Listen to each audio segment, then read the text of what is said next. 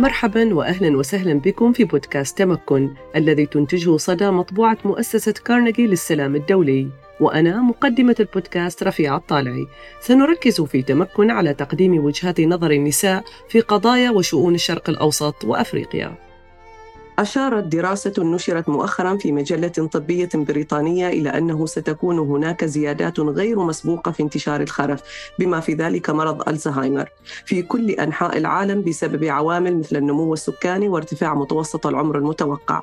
ووجد الباحثون أن أكبر الزيادات ستحدث في شمال أفريقيا والشرق الأوسط، قائلين إن المنطقة قد تشهد زيادة في عدد الحالات تصل إلى أربعمائة بالمئة قبل عام ألفين وخمسين. ويحذر بعض الخبراء من أن المنطقة غير مستعدة لمواجهة هذه الأزمة الصحية. اليوم نستمع إلى امرأة تعمل على زيادة الوعي بخصوص هذه الأزمة في بلادها، وتدعو لتوفير الرعاية للمصابين بمرض الزهايمر. نود لفت الانتباه إلى أن هذه الحلقة ستكون في جزئين. تابعوا حلقة بودكاست تمكن المقبلة للاستماع إلى الجزء الثاني من هذه المقابلة. يسعدنا أن نستضيف الكاتبة الصحفية الكويتية فوزية أبل، وهي ستناقش معنا حملاتها الرائدة في دعم أهالي مرض الزهايمر. ولكن قبل أن نبدأ المناقشة معها، أود أن أقدم لكم بعض التفاصيل من سيرتها الذاتية. فوزية أبل هي كاتبة صحفية كويتية، وهي مؤسسة أول فريق لدعم أهالي مرضى الزهايمر في الكويت في عام ألفين وأحد عشر، ودشنت حساباً لدعم أهالي الزهايمر وآخر لدعم مرضى الباركنسون في موقع التواصل الاجتماعي تويتر. كما أنشأت قناة على اليوتيوب تحمل اسم دعم أهالي الزهايمر. عملت في مجال الصحافة لعدة صحف كويتية، بما في ذلك جريدة الطليعة، وكانت عضو أسرة التحرير من عام ألف وتسعمائة وتسعة وتسعين إلى ألفين وستة عشر، وكانت تنشر مقالاتها أيضا في جريدة القبس منذ عام ألف وتسعمائة وتسعة وتسعين إلى ألفين وسبعة عشر. كما نشرت كتبا استقصائية في مجال الزهايمر. أهلاً وسهلاً بك فوزية، وشكراً جزيلاً على وجودك معنا اليوم. أهلاً وسهلاً، وشاكرة لكم هذا اللقاء. في البداية، هل يمكنك أن تحدثينا عن حياتك المهنية قبل إطلاقك حملاتك حول مرض الزهايمر، وكيف أو لماذا تطور اهتمامك بهذه القضية وشغفك بها؟ أنا كاتبة صحفية، وكنت أتناول يعني العديد من المواضيع وقضايا المجتمع، من سياسية اجتماعية، ولكن بعد مرور سنوات على كتابة الصحفية اهتميت أكثر يعني في قضايا المجتمع، قضايا السرطان، قضايا المكفوفين. اهتميت، ولكن قادني قادني الشغف الصحفي في التقرب من هذا المرض اللي اللي هو الآن يطلق عليه المرض الغامض والمرض الوداع البطيء. هذا المرض أصبح اليوم من أبرز المشكلات الصحية في العالم، ودول العالم الآن تخصص لها ميزانيات ضخمة في سبيل توفير الرعاية اللازمة للمرضى ومقدمي الرعاية. بالنسبة للمرض، أنا سابقاً لم تساعدني الظروف في التعرف والقراءة. في فترة ألفين وأحد عشر لم تكن هناك مصادر معلومات كافية للقراءة لموضوع الزهايمر على مستوى العالم العربي. المعلومات كانت قليلة، ولكن أنا دفعني الشغف الصحفي عندما كنت أستمع لبعض الأهالي في زيارات اجتماعية أن لديهم مريض يعاني من الخرف أو في الزهايمر، ولكن هذا المرض بالنسبة لي يعني لم أسمع فيه سابقاً ولم أقرأ عنه. ولما كنت أبحث أني أقرأ عن هذا المرض ما كنت أشوف فيه مصادر معلومات، فكنت أستمع يعني إلى قصص مختلفة من الأهالي. كل أسرة، كل مريض في أسرة لديه أعراض مختلفة، يتعالج عند طبيب مختلف، يتعالج في مستشفى مختلف، والأعراض مختلفة.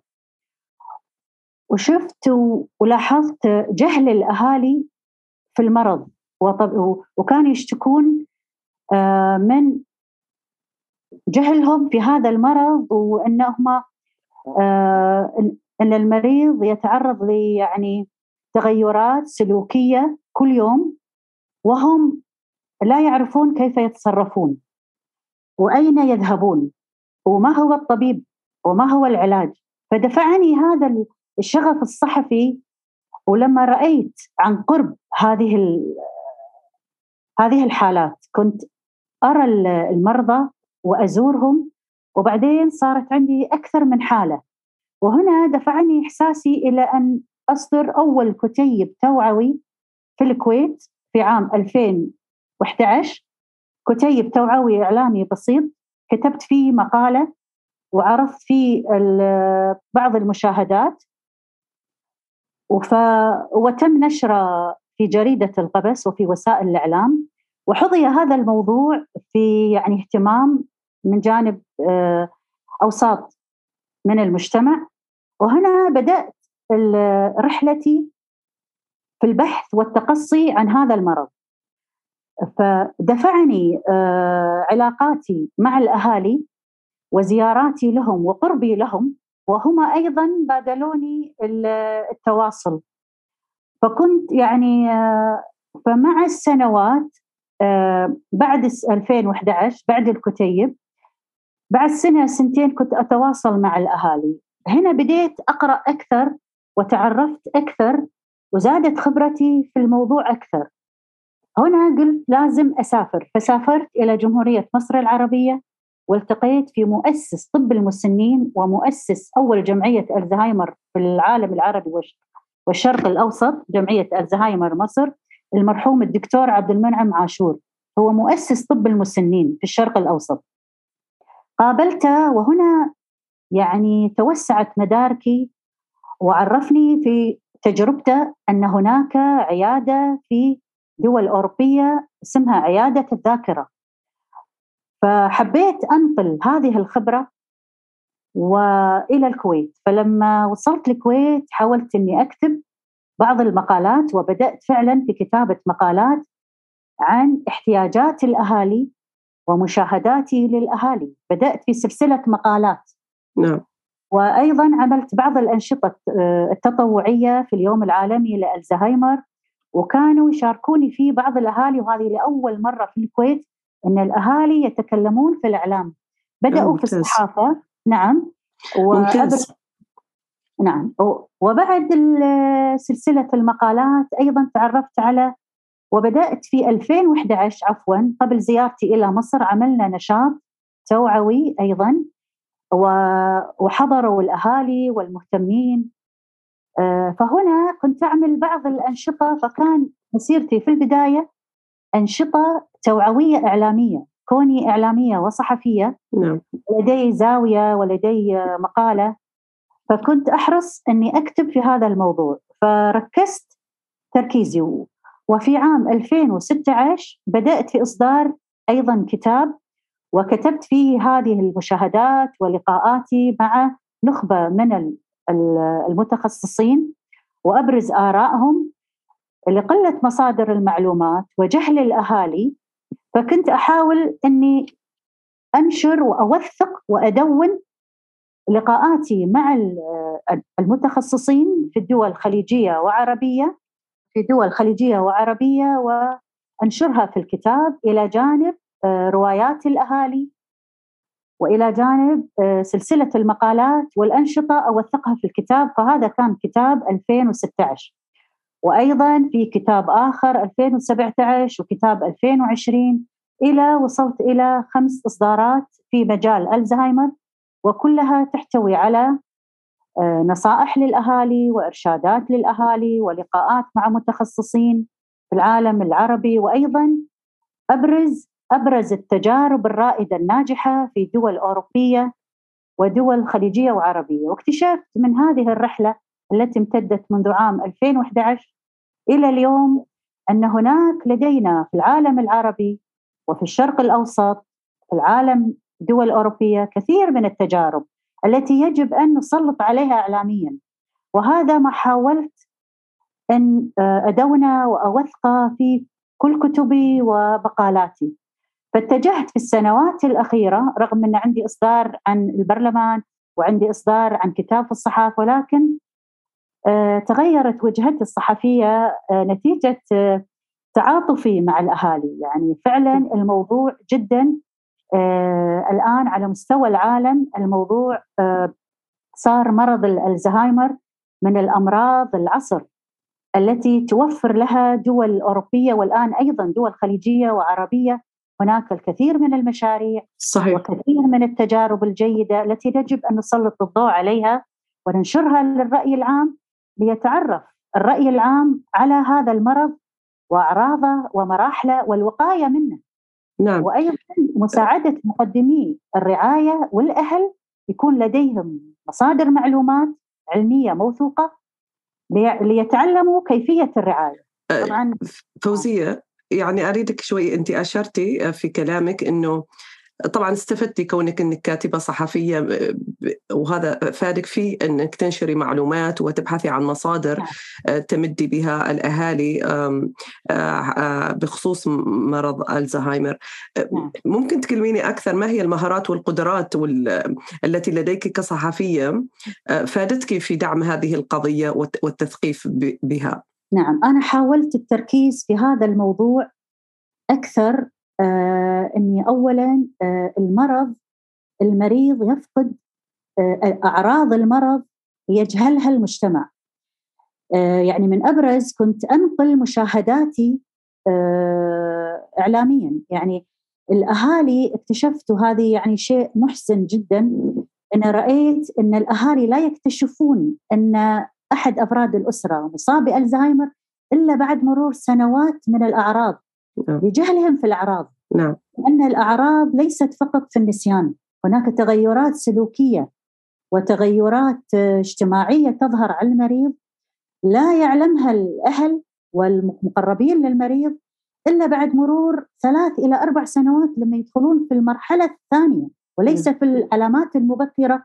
جهل الأهالي، وهذه نقطة جدا مهمة. صحيح. أحيانا يكون المريض على رأس عمله وأحيانا يكون مريض رب أسرة، فلم فهذه يعني يدخلهم في مشاكل اجتماعية ووظيفية كثيرة فيكتشفونها بعد مرور سنوات. فرحلة البحث عن الطبيب المتخصص والعلاج تأخذ منهم وقت أطول نتيجة عدم وجود خدمات معينة وعدم وجود مصادر معلومات، فيتخذون وقت أطول. فالمريض هنا تتفاقم حالته، وهذه ما شاهدته مقارنة في دول أوروبية. أنا زرت تجارب ومراكز زهايمر في دول أوروبية. زرت هولندا، قرية الزهايمر في هولندا، وجدت أن المرضى على أعمار ثمانين وأكثر يعني يمشون وممكن يستمع إلى موسيقى وممكن يمارس نشاط، بعكس المريض في دول عربية وخليجية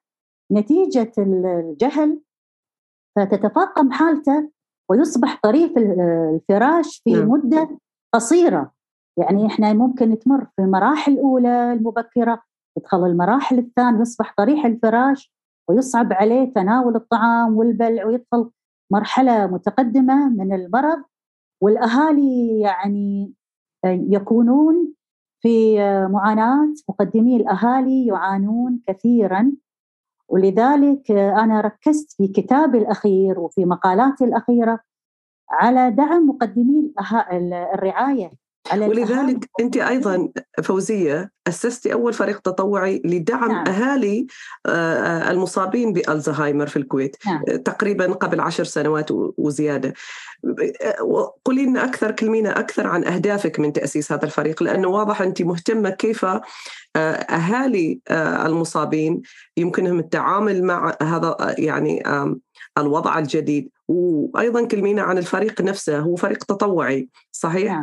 آه كلمينا عن تطور هذا الفريق وكيف يقوم بتثقيف ودعم هؤلاء الأهالي. نعم، في عام ألفين وإحدى عشر بعد آه إصدار الكتيب هنا آه بعد التجاوب مع الأهالي والتواصل مع الأهالي، أسست في البداية فريق كان اسمه فريق التوعية بمرض الزهايمر، لأن كانت الفترة الأولى فترة يعني السنوات الأولى توعية نعم. ووعي المجتمع، وعملنا أنشطة وإصدارات وركزت عليها في الصحف اليومية ووسائل التواصل في السنوات الأولى.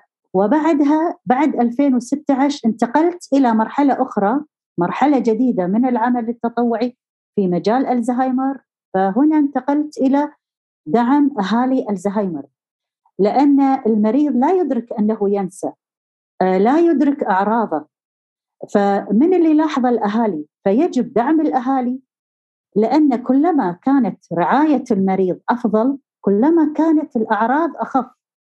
الأعراض العصبية تزيد وأعراض المرض تزيد في جهل المقدم الرعاية في الرعاية، لأن المريض يعني رعايته اليومية، تغذيته، نومه، استحمامه، والحياة اليومية يجدون صعوبة شديدة. فهنا مقدم الرعاية والأهل يرعون هذا المريض على مدار اليوم أربعة وعشرين ساعة، وكلما تفاقمت حالته كلما زادت الأعراض. وممكن أن المريض يعني وجدت مشاهدات، أنا أحزنني كثيرا لدرجة يعني لدرجة أني تعايشت مع هذه الحالات، والآن لدي مئات من الحالات. وأسست أيضا موقع في في تويتر أنشر فيه من ألفين وستة عشر نصائح يومية، وأتلقى يعني أسئلة على مدار اليوم من دول عربية وخليجية، وأيضا دول خارج من الأخوة العرب. وأيضا تواصلت أيضا مع مراكز في دول خليجية وعربية وزرتها وتعرفت على هذه المراكز. فأحاول في هذا الموقع تويتر أني أكتب النصائح وأرشد الأهالي اللي يسألوني أين نتجه، وأبعث وأيضا الإصدارات أنا أعملها بشكل تطوعي إلى الآن. والآن أنا في مرحلة أخرى أني يعني إن شاء الله ستكون في معارض الكتاب القادمة، لأن إصدارات تعتبر بمثابة مراجع علمية فيها آراء متخصصين، وفي كل كتاب إرشادات. الكتاب الأخير فيه أكثر من ثلاثمئة نصيحة وتجارب رائدة أوروبية وعربية. وأيضا أنا بعد هذه السنوات والمشاهدات تكونت لدي رؤى علمية بكيف نبدأ في توفير هذه الخدمات. نعم.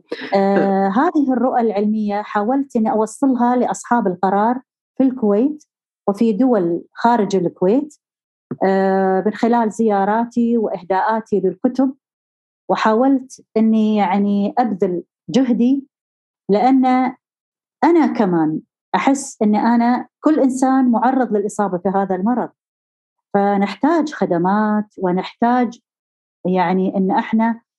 فصار تركيزي أكثر في السنوات الأخيرة على هذا المرض وعلى الرؤى العلمية، وأني أوفر آه يعني آه معلومات كافية علمية ويعني آه صحيحة وفق رؤى علمية، بالتواصل مع متخصصين وأصحاب التجارب الرائدة في هذه الدول. مرحباً، نشكركم على استماعكم لتمكن. بدعمكم وكرمكم يمكننا الاستمرار في تقديم مزيد من النساء المتميزات لتتعرفوا أكثر على وجهات نظرهن في قضايا تهمكم. للتبرع نرجو زيارة موقعنا سايب دوت أورغ سلاش صدا سلاش دونيت. هل النظام الصحي الكويتي مستعد للتعامل مع كل تداعيات مرض الزهايمر، يعني من النواحي الاجتماعية والصحية والاقتصادية؟ وهل هناك خدمات عامة متوفرة للمصابين ولعائلاتهم؟ نعم، حاليا في الكويت والحمد لله أن الكويت يعني عندها قانون رعاية المسن، سواء في وزارة الصحة أو الخدمات اللي تقدمها أيضا وزارة الشؤون من ناحية الدعم ال ال بعض الضرورات والاحتياجات للأهالي. الكويت الحمد لله يعني كتوفر مستشفيات وتوفر، ولكن كموضوع الخرف والزهايمر الآن بعد الحمد لله الحملات يعني، والآن في حملات كثيرة في المجتمع الكويتي خلال هذه السنوات، وصاروا الأهالي أكثر جرأة أيضا في طرح المواضيع. فالآن يعني نحتاج أكثر، يجب أن تكون خدمات خاصة بتوفير عيادات متخصصة للأهالي وليس في المستشفى، لأن المريض يعني لا يستطيع الذهاب إلى المستشفى كمستشفى عام، يجب الآن يعني في دول خليجية مراكز متخصصة مراكز متخصصة نعم. لأن لو توفرت مراكز متخصصة سيلجأ الأهالي مباشرة نعم. إلى هذه المراكز التي توفر التشخيص الأولي. صحيح. التشخيص الدقيق والتشخيص الأولي هو من أهم مراحل العلاج، من خلالها يتعرف المريء الأهالي على رحلة خطة العلاج، وممكن يتلقون والعلاج في المراحل الأولى، وهذا شيء مهم. وأيضا يعني تتوفر لديها وسائل التشخيص، وأيضا أن لمن يشك، مرحلة الشك جدا، لمن يشك بأعراض أو لمن يشك أن أحد أفراد الأسرة ممكن أن يحس أن في أعراض للزهايمر أو ممكن يتجه إلى هذا المركز مباشرة. فوجود المراكز المتخصصة والأطباء المتخصصين، الآن في تخصص طب المسنين نعم. هذا التخصص هو التخصص الذي يعالج مرضى الزهايمر ويتابع الحالة، بالإضافة إلى أطباء المخ والأعصاب وأطباء النفسيين. فالآن فوزية، هل نعم. ممكن تعطينا يعني يعني أرقام ومعلومات عن مثلا عدد المصابين بالزهايمر والخرف مثلا، تحديدا الزهايمر طالما هو الموضوع في الكويت، حجم المشكلة في الكويت نفسه وما تأثير يعني هذا المرض أو المصابين به في على المجتمع في الكويت؟ نعم، هذه نقطة جدا مهمة وأنا كتبت عنها أيضا مقالة.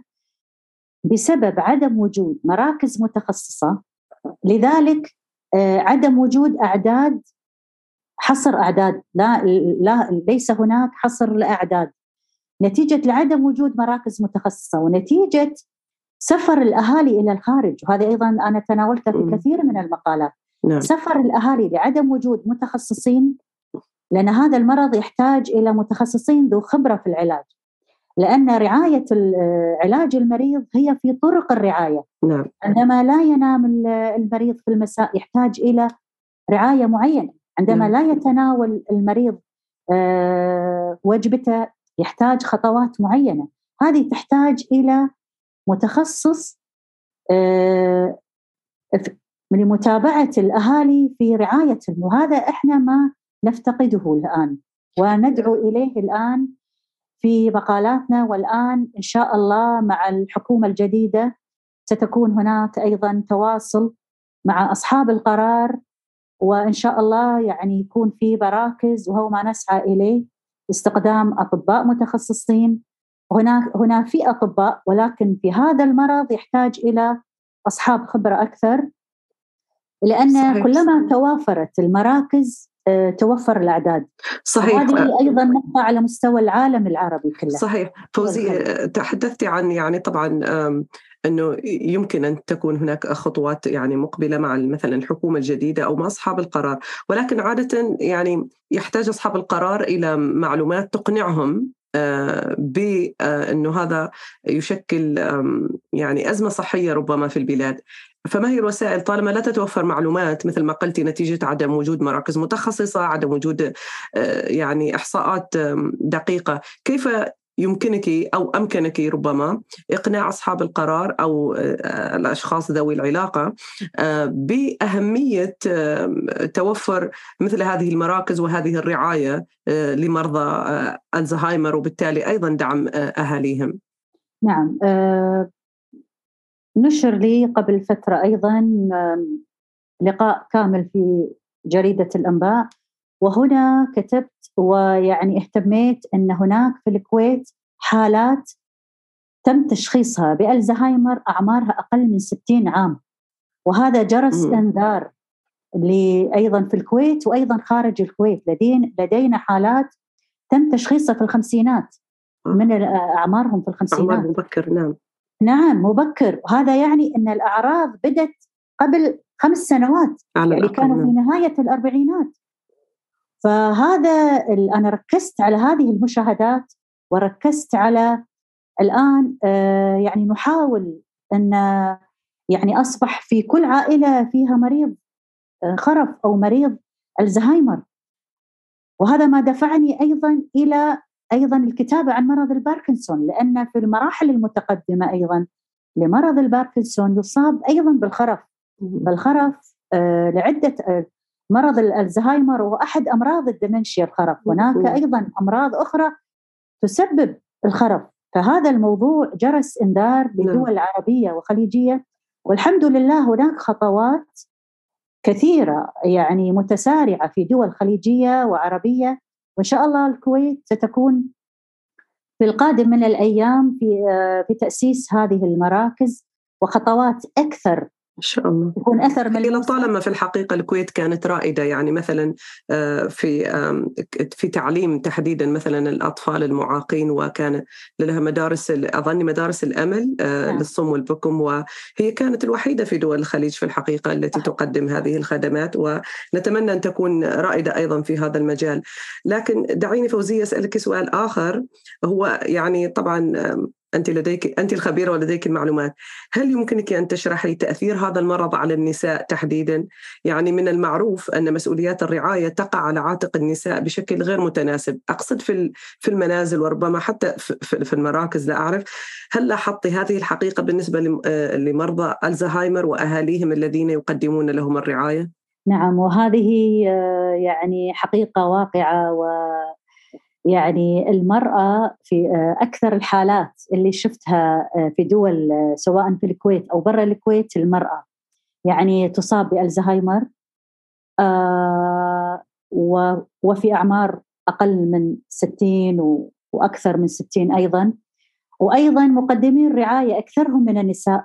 وهذه نقطة أيضا وجدتها في الكويت وخارج الكويت، أن تترك وظيفتها، وأحيانا تكون يعني تترك وهي يعني تكون تعبت في دراستها وحملت الشهادة وفي مناصب، وتترك وظيفتها لترعى والدتها أو والدها أو زوجها.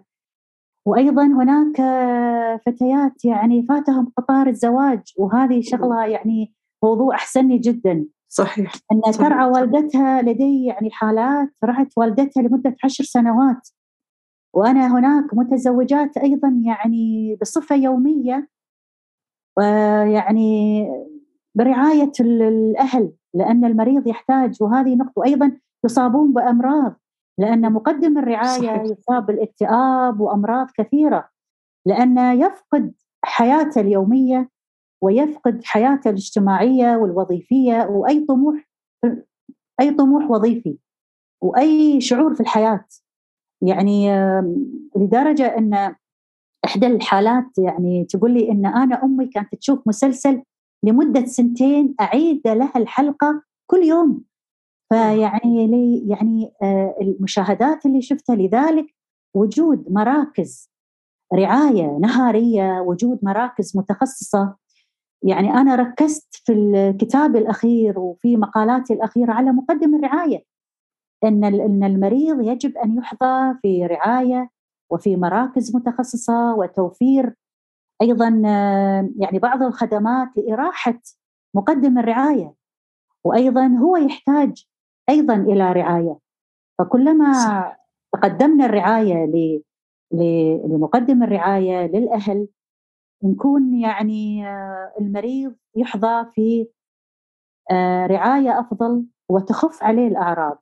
فالموضوع متشعب ويستحق أن نعطيه اهتمام أكثر، وهذا الموضوع اللي أنا كرست يعني في السنوات الأخيرة وقتي أقضيه مع الأهالي والتواصل مع الأهالي وإرشادات الأهالي، وأيضا في الوقاية الشخص نفسه. يعني كل شخص معرض، يعني أصبح الآن تنشيط الذاكرة، ويعني الآن دول العالم المتقدم ودول أوروبية الآن يعني توفر برامج ومراكز أيضا، مش ليس فقط للزهايمر، أيضا لمن يريد أن يعني وقاية من المرض وعوامل تساعده أن يظل في تنشيط الدماغ وتنشيط المخ والدماغ والذاكرة، من ناحية التغذية، من ناحية الرياضة، من ناحية يعني نمط الحياة. الآن الموضوع يعني أصبح موضوع كبير، وتخصص للدول برامج ومراكز. فأنا أتمنى أن أرى هذه المراكز وهذا الموضوع في دول عربية ودول خليجية، وهذا ما ينقصنا، لأن المرض يتزايد والأعداد تتزايد في نقص هذه الخدمات على مستوى المجتمع الكويتي. فوزية، على مستوى نعم، كيف يتعامل الناس مع مرض الزهايمر؟ يعني بعد الحملات اللي أنت قمتي بها والفريق وأيضا الكتابات والمقالات وإلى آخره، وعلى الأقل يعني أنك تقومين بهذا الشيء منذ عشر سنوات، هل ما زلت تجدين أن هناك نقص في المعلومات لدى الناس أو عدم وعي كافي بهذا المرض، أو أن هناك بعض المعلومات بعض المعلومات الخاطئة بين الناس بخصوص الزهايمر؟ كيف تؤثر الثقافة الاجتماعية على رد فعل الناس بخصوص مرض الزهايمر؟ يعني مثلا ذكرتي أنت أنه مثلا أنه هذه المراكز المتخصصة، طبعا هذه أهم نقطة لديك، أنه طبعا ستساعد في رعاية هؤلاء المصابين وستزيل الكثير من العبء عن أهاليهم. هل تعتقدين أن المجتمع الكويتي باعتباره مجتمع يعني عربي ومسلم ولديه عادات وتقاليد، أنه هل يمكن أن يضع مثلا شخص والدته أو والده في هذا المركز و مثلا بدلا من أن يكون في بيته، ألا يخشى أن مثلا يوصف مثلا بالعقوق وإلى آخره؟ اشرحي لنا يعني كيف الناس تتعامل مع الموضوع كله على بعضه يعني. نعم، هذا يعني نقطة جدا مهمة. للأسف في مفاهيم في ثقافتنا الكويتية أو الخليجية والعربية خاطئة، اللي هي أن الشخص كل ما يعني عمره ستين وسبعين ويجلس في البيت يقولون هذا كبر، ما يهتمون فيه، مجرد أنه يجلس ونوفر له التغذية والنوم والاستحمام، أنه راعينا المريض. هذا مفهوم جدا خاطئ، لأنه يجب أن يعيش كبير السن وأيضا في نشاط في النهار، يجب أن يخرج ويتمشى وأن يتعرض لضوء الشمس. أصبح الآن مجرد أنك تفتح النافذة وتفتح الستارة لكبير السن ليرى ضوء الشمس يساعد على نظام النوم. وهذه يعني الأشياء اللي إحنا نفتقدها في ثقافتنا، أن الكبير لازم يقعد في البيت, في البيت. نعم. وقاعد، ونوفر له خادم أو خادمة أو أحد من الأهل يرعاه، أن لا تمسك هذا، لا يلبسونه يوكلونه. إذا هو قادر أن يأكل أن يلبس، يجب أن نراعي الاستقلالية، وأنا وجدتها في كثير من الأسر أن يوفرون له. فهذه تفاقم أعراض المريض، ويعني حتى اللي ما في خرف تفاقم عليه الأمراض ويكون طريح الفراش. فيجب، وهذه ما لاحظته في الفرق بيننا وبين دول أوروبية ودول الخارج، يعني أن يجب أن تتغير هذه المفاهيم، أنه هو ما له علاقة العمر العمر التقدم في العمر لا يعني أنه يجب أن يكون مخرف أو يجب أن أنه يقعد في البيت، وأنه لا، يجب أن بالعكس أن يكون له نشاط دائم. فهذه دور الرعاية الآن ليست على المفاهيم القديمة، أن دور الرعاية مجرد أن الشخص يقعد إيواء وليس بإيواء. هناك أيضا صارت في مراج برامج متطورة الآن، يعملون لهم جلسات موسيقى، جلسات أنشطة بسيطة، تمارين بسيطة، هناك تمارين للذاكرة. يعني هذه اللي وجدتها أيضا في دول بعض الدول الخليجية، شفت في بعض المراكز فيها، وزرت أيضا مراكز في مصر، في الآن في دبي، في عمان، في تونس زرت مركز أيضا. هناك بعض المراكز في دول عربية نعم فيها بعض الأنشطة وبعض الأنشطة البسيطة التي تساعد المريض أن يحتفظ في مهاراته. يعني يعني يجب أن نحتفظ قدر الإمكان، سواء مريض الخرف أو كبير السن، يجب أن يكون في نشاط دائم في النهار، أن يخرج يمشي، وأيضا نراعي تغذيته، أن لا يكون حبيس المنزل. وهذه نقطة وجدتها في الكويت، أن مجرد يعني وصمة العار أن الشخص فيه خرف أنه لازم يقعد في البيت وأن نبلغ، وأيضا يعني يجدون في حرج أن يبلغون الأهل أن المريض في زهايمر أو خرف، ولكن أنا صحيح.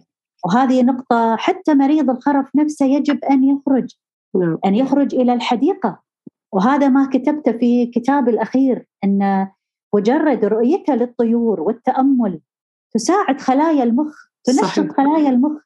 يعني جلوسه في الحديقة أمام المساحات الخضراء وأصوات العصافير وضوء الشمس، هذه تلعب دور كبير جدا صحيح. في في مزاج المريض. فالآن تطورت العلاجات الغير دوائية، الأنشطة العلاجية هذه م. الآن تطورت وصار اهتمام فيها، وأصبح أيضا رديفة للعلاج الطبي في هذا نعم. الموضوع. المفاهيم تطورت والثقافة تغيرت، يجب أن نواكب هذه المفاهيم الجديدة نعم. والعلاجات الجديدة م. التي تخفف من الأعراض وتزيد من طرق الوقاية نعم. من المرض. وهكذا استمعنا في هذه الحلقة إلى الأسباب التي دفعت فوزية إلى تأسيس فريق دعم أهالي الزهايمر ونشاطاتها وحملاتها في التوعية بهذا المرض. نواصل النقاش معها في الحلقة القادمة، حيث سنركز بشكل خاص على دور المرأة في الانتخابات الكويتية. يرجى الاشتراك لمتابعة حلقتنا الثانية مع فوزية وحلقات قادمة مع نساء متميزات أخريات من العالم العربي. إلى اللقاء.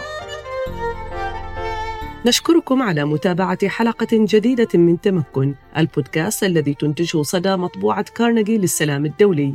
شارك في الإعداد والبحث كيتلين هاشم وماديسون أندروز، وأخرجه مهندس الصوت تيم مارتن.